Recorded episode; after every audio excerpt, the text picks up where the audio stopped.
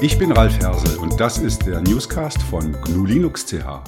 Am Ende jeder Woche fasse ich die News von unserem Portal für euch zusammen.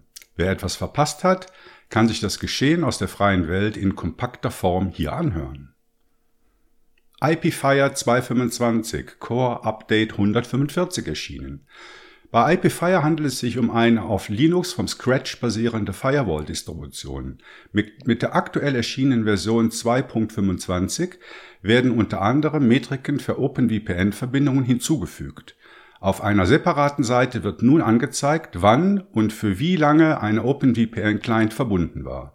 Des Weiteren wurde das zur Generierung der Netzwerkgraphen verwendete Tool VNstat aktualisiert und stellt die Daten nun akkurater dar. Wie Open-Source-Entwickler denken.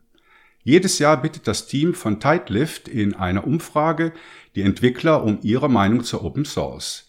Die Umfrage für 2020 steht nun zum Ausfüllen bereit. Im letzten Jahr nahmen fast 400 professionelle Softwareentwickler an der Umfrage teil. Einfach Arch. In der Linux-Gemeinschaft hat Arch Linux einen Kultstatus. Arch richtet sich an erfahrene Benutzer. Für diejenigen, die Arch ohne den Ärger der komplizierten Installation und Einrichtung erleben wollen, gibt es eine Reihe von benutzerfreundlichen Arch-basierten Distributionen wie zum Beispiel Manjaro, Arco Linux, Arch Labs Linux, Endeavour OS oder Reborn OS. Die GNU Linux Redaktion empfiehlt euch mal einen Blick auf Manjaro zu werfen. GNOME Jahresbericht 2019 die GNOME Foundation hat ihren aktuellen Jahresbericht für 2019 veröffentlicht. Zu den Höhepunkten gehört die Aufstockung des Personalbestandes um drei neue Mitarbeiter, einen GTK-Entwickler, einen Programmkoordinator und einen Manager für strategische Initiativen. Es wurden 19, ähm, 10 Veranstaltungen und 13 Hackfests organisiert und das GNOME-Projekt war an elf Kon Konferenzen vertreten.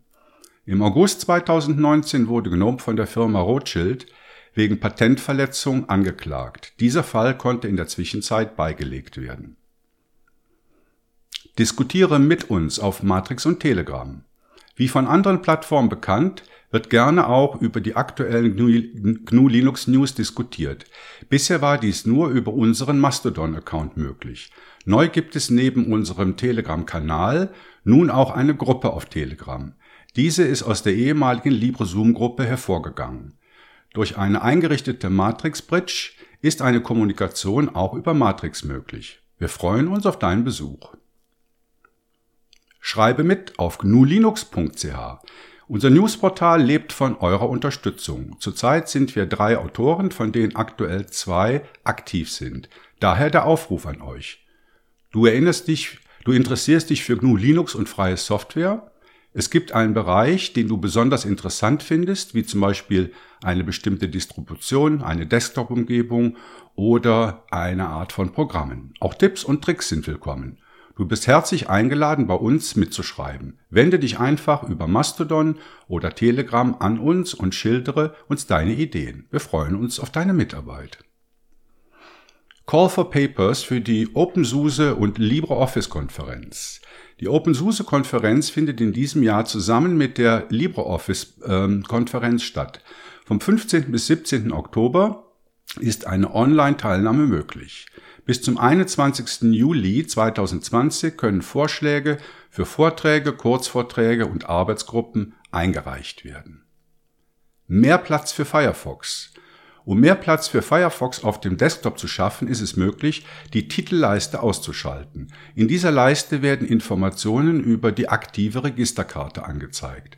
Mit nur wenigen Klicks lässt sich diese Titelleiste aus bzw. wieder einschalten. Aufs Hamburger Menü klicken, den Menüpunkt Anpassen wählen und unten links die Checkbox für die Titelleiste ein- oder ausschalten. Open Data Apps 2020 die Forschungsstelle Digitale Nachhaltigkeit der Universität Bern kürt in jedem Jahr die besten Visualisierungen von offenen Daten. Die Schweiz ist seit jeher bekannt dafür, eine Vielzahl von offenen Daten bereitzustellen. Im Rahmen einer Abschlusspräsentation konnten die Ergebnisse einer Jury präsentiert werden. Diese konnte nun die fünf besten Projekte festlegen. Schaut bitte in unserem Newsartikel nach, falls ihr die Projekte sehen möchtet. Tromsø-Konvention in Kraft getreten. Die Tromsø-Konvention, auch bekannt als Konvention des Europarates über den Zugang zu amtlichen Dokumenten, ist ein 2009 ausgearbeiteter völkerrechtlicher Vertrag, der nun in Kraft getreten ist. Deutschland, Österreich, Schweiz und Liechtenstein haben die Konvention bisher noch nicht unterzeichnet. Das Abkommen tritt in Kraft, wenn es von zehn Staaten ratifiziert wurde. Nun hat im Mai die Ukraine als zehnter Staat die Konvention ratifiziert und somit in Kraft gesetzt. Canonical informiert über den Stand von ZFS in Ubuntu. Die Einbindung des Dateisystems ZFS direkt in den Linux-Kernel galt seit jeher als kontrovers. Die bei ZFS zum Einsatz kommende Lizenz CDDL gilt als inkompatibel mit der GPL. Dem zum Trotz hat Canonical im Jahr 2016 eine eigene Interpretation der Situation geschildert und liefert seit Ubuntu 16.04 ZFS standardmäßig mit aus. Das Software Freedom Conservancy sieht dies weiterhin als klaren Verstoß gegen die GPL, ebenso wie die FSF. Distributionen wie OpenSUSE haben sich daher für einen alternativen Weg entschieden und liefern standardmäßig das ButterFS-Dateisystem mit aus. Letzteres bietet zwar bisher nicht den vollen Umfang von ZFS, ist aber lizenzrechtlich unproblematisch. Swap per ZRAM in Fedora 33. Fedora plant für die Version 33 im Herbst dieses Jahres die Einführung von Swap per ZRAM. Damit würde die herkömmliche langsame Swap-Partition der Vergangenheit angehören. ZRAM ist ein Kernel-Modul zum Erstellen eines komprimierten Blockgeräts im RAM, also einer RAM-Disk, aber mit Komprimierung zur Laufzeit. Computer nutzen Swap zum Auslagern, wenn der Platz im Arbeitsspeicher knapp wird. OpenSUSE Tumbleweed im Kurztest. Seit einigen Jahren ist unter dem Codenamen Tumbleweed auch OpenSUSE im Rolling Release Modell verfügbar. Im Gegensatz zu klassischen Distributionen gibt es dabei keine Releases, wie zum Beispiel bei der stabilen Variante OpenSUSE Leap. Bei Tumbleweed gelangen neue Pakete deutlich schneller an den Endbenutzer. Dies bedeutet aber gleichzeitig auch eine Vielzahl von Updates, welche in Form von sogenannten Snapshots zur Verfügung gestellt werden. Je nach Umfang können hier schon einmal mehrere hundert Megabyte an Updates zusammenkommen. Wer die Vielzahl von Updates nicht scheut und auch einige Fehler in der Software in Kauf nehmen kann, dem sei Tumbleweed allerdings empfohlen. Sparky Linux 2020-06 veröffentlicht. Die auf Debian basierte Distribution Sparky Linux Rolling Edition wurde in der Version 2020-06 veröffentlicht. Sie basiert auf Debian Testing. Linux-Distributionen im Fediverse. Bereits eine Vielzahl von GNU Linux-Distributionen sind im Fediverse vertreten und laufend erhöht sich deren Zahl. In, in unserem Newsbeitrag gibt es eine Linkliste mit 17 Distros. Ubuntu Touch ruft zur Mitarbeit für Smartphone äh, für Smartwatch Unterstützung auf.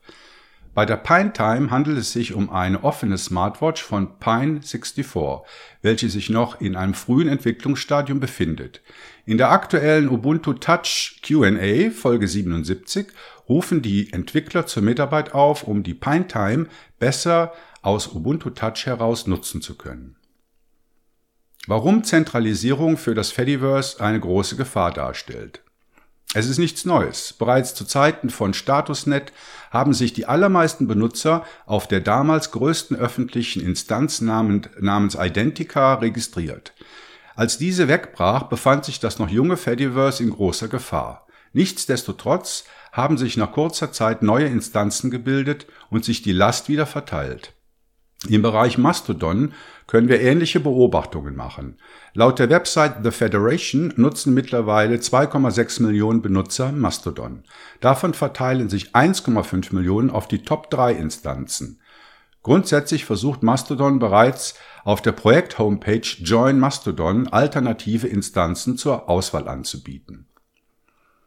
Python-basierte Entwicklerdistribution Snakeware die Programmiersprache Python ist besonders bei Einsteigern, aber auch bei Profis und Systemadministratoren sehr beliebt. Mit Snakeware steht nun eine Distribution zur Verfügung, die sich ausschließlich Python widmet. Snakeware bringt eine minimalistische grafische Oberfläche mit, welche auf Pygame basiert und ohne Xserver vollständig im Framebuffer läuft. GIMP Heal Selection. Das Werkzeug Heal Selection erlaubt das Entfernen von Gegenständen in Bildern unter Rekonstruktion des Hintergrunds. Um in den Genuss dieses Tools zu kommen, muss das Plugin Resynthesizer installiert werden. Leider ist dies in Ubuntu 20.04 aufgrund des Wegfalls von Python 2 nicht einfach möglich. Auch das Snap-Paket enthält das Plugin nicht. Abhilfe schafft ein App-Image von GIMP, von GIMP, in dem beliebte Plugins bereits enthalten sind. Nextcloud wechselt von OnlyOffice zu Collabora. Bis zur Version 18 von Nextcloud konnte die App OnlyOffice zur Bearbeitung von Office-Dokumenten installiert werden. Ab Nextcloud Version 19 kommt die App Collabora Online zum Einsatz. Collabora Online ist eine angepasste Version von LibreOffice Online. Der Grund für den Wechsel ist, dass OnlyOffice nach der Veröffentlichung von Nextcloud 18 die Möglichkeit unterbunden hat, Dokumente auf Smartphones und in Webbrowsern zu bearbeiten. Rose Garden 2006 bringt neue Funktionen und Verbesserungen. Der Audio- und MIDI-Sequencer mit eingebauter Notenschreibfunktion ist in Version 2006 erschienen, welche den Codenamen Zephyrin Druhin trägt. Neu ist unter anderem die Möglichkeit, die Höhe des Tracks in den Voreinstellungen anzupassen. Des Weiteren lässt sich mit der rechten Maustaste das Loop-in-Loop-Lineal setzen. GNOME Extension Nothing to Say das Plugin für die GNOME Shell fügt ein Mikrofonsymbol zur oberen Leiste hinzu, welches nur angezeigt wird, wenn Aufnahmen aktiv sind. Über einen Klick darauf oder einen Keyboard-Shortcut lässt sich das Mikrofon schnell aktivieren oder deaktivieren. Eine Push-to-Talk-Funktion ist ebenfalls integriert. Academy ruft zur Teilnahme auf. Die Veranstalter der jährlich stattfindenden KDE-Konferenz Academy rufen zur Einreichung von Beiträgen auf. Die Konferenz wird vom 4. bis zum 11. September 2020 online stattfinden. Plasma 5.19 aufpoliert. Das KDE-Projekt hat den Plasma Desktop 5.19 veröffentlicht. Wenn es dafür Release-Namen geben würde, hätte es poliertes Plasma geheißen, schreibt das Team. In dieser Version lag die Priorität darauf, Plasma konsistenter zu machen, indem das Design von Widgets und Desktop-Elementen korrigiert und vereinheitlicht wurde. Mastodon erzwingt Account-Bestätigung via E-Mail. Um die Sicherheit weiter zu erhöhen, wurde nun eine Funktion eingebaut, welche eine Bestätigung des Kontos per E-Mail erfordert, auch wenn Zwei-Faktor-Authentifizierung nicht eingeschaltet ist. Die Verifizierung tritt nur dann in Kraft, wenn sich der Benutzer innerhalb der letzten zwei Wochen nicht angemeldet hat und die Anmeldung von einer anderen IP-Adresse als die zuletzt verwendete erfolgt. Tuxe am Himmel. In einer Ask Me Anything Session auf Reddit gaben sechs Mitglieder des SpaceX Entwicklerteams interessante Details zur Softwareausstattung der, der Mission preis. Sowohl in der Falcon 9 Trägerrakete als auch in der Transportkapsel werden GNU Linux Betriebssysteme verwendet. Jede Charge von 60 Starlink Satelliten enthält mehr als 4000 Linux Computer. ETLab empfiehlt freie Software. Bei ETLab handelt es sich um ein Departement der französischen Verwaltung, welches sich um digitale Angelegenheiten kümmert. In einer Liste veröffentlicht ETLab Programmempfehlungen für die öffentliche Verwaltung. Die Free Software Foundation Europe hat ein Interview mit dem ETLab-Mitarbeiter Bastien Gury geführt, in dem auf die Hintergründe des Projekts eingegangen wird. Manjaro wechselt Default Shell. Mit dem Release 2003 hat die beliebte Distribution Manjaro die Default Shell gewechselt. Wie in den meisten Distros kam bei Manjaro bisher die Bash Shell zum Einsatz. Nach einmonatiger Diskussion im Manjaro Forum hat das Team sich nun entschlossen, die Z-Shell als Standard zu aktivieren. PineTab ab sofort bestellbar. Das lang erwartete GNU Linux Tablet von der Firma Pine64 ist ab sofort bestellbar. Ausgeliefert wird es mit UbiPorts, welche sich nach Angaben des Herstellers ausdrücklich noch in der Beta-Phase befindet. Alternativ ist das PineTab im Bundle mit einem externen Keyboard erhältlich, mit dem sich das Tablet in einen nahezu vollwertigen Laptop verwandeln lässt. Nextcloud mit eigenem Podcast. Nextcloud kündigt ein neues Projekt an, einen eigenen, regelmäßig erscheinenden Podcast. Darin möchten sie über digitale Souveränität, Self-Hosting, Datenschutz und mehr sprechen. Der Moderator ist Ingo Ebel, zumindest in Deutschland bekannt durch die Podcasts Radio Tux und Binärgewitter. Heiko, Haiku R1 Beta 2 veröffentlicht. Bei Haiku handelt es sich nicht um ein klassisches GNU-Linux-System. Es ist an das BOS-Betriebssystem angelehnt und vollständig freie Software. Mit der 20 Monate nach der letzten Beta erschienenen Version R1 Beta 2 erreicht das Projekt einen neuen Meilenstein. OpenMandriva LX Kurztest. OpenMandriva LX zählt eher zu den exotischeren Linux-Distributionen. Dies allerdings zu Unrecht. Das aus Mandriva heraus entstandene Projekt erfreut sich insbesondere in Frankreich großer Beliebtheit. Besonders, besonders zeichnet die Distribution ein gut vorkonfigurierter KDE Plasma Desktop sowie eine sehr agile und freundliche Community aus. Wikimedia fördert Ideen. Wer sich beeilt, kann noch bis zum 15. Juni 2020 einen Platz im Wikimedia Unlock Accelerator ergattern. Die Gesellschaft Wikimedia Deutschland unterstützt damit Projekte, die zu einer offenen und informierten Wissensgesellschaft beitragen. Es werden spannende Ideen und Ansätze gesucht, die von Wikimedia ab August 20 online gefördert und begleitet werden sollen. Erstes Patchset für die Crosstalk Sicherheitslücke verfügbar.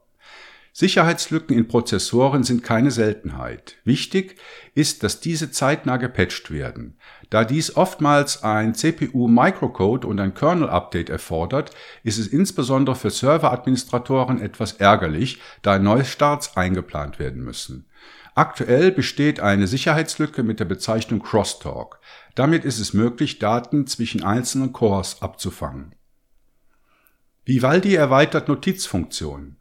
Der auf Chromium 83 basierende Webbrowser Vivaldi erweitert in der aktuellen Version 3.1 seine Notizfunktion. Vivaldi ist ein sehr leistungsfähiger und anpassbarer Browser, der mit ungewöhnlichen Zusatzfunktionen aufwartet. Eine davon ist die Möglichkeit, Notizen zu erstellen und zu verwalten. In der neuen Version geht der Browser noch einen Schritt weiter und führt einen vollwertigen Editor ein. Der neue Notizmanager bietet Funktionen, die eher an eine Textverarbeitung als an einen Editor erinnern.